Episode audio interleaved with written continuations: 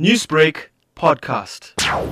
Well, today was quite a quick appearance at the High Court in Johannesburg, and basically the application for a permanent stay of prosecution by former apartheid police officer Joao Rodrigues was dismissed.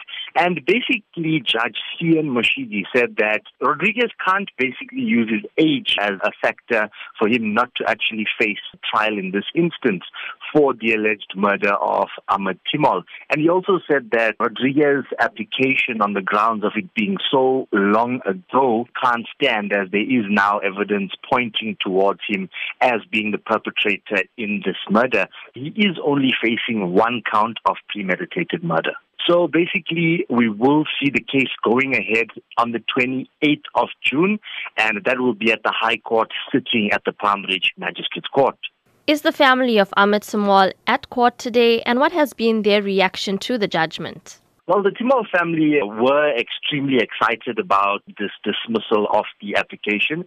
They say that they want Joao Rodrigues to actually stand accountable for their uncle's death, and uh, they are extremely eagerly awaiting the case that is going to be starting on the 28th of June.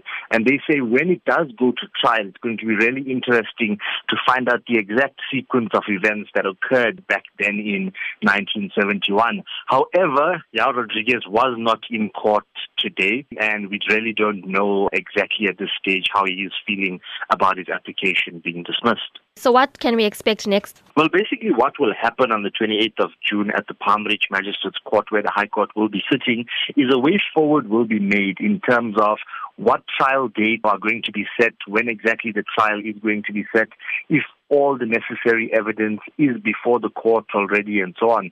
So basically on the 28th, we will be guided as to what's the way forward going towards the trial. Newsbreak, Lotus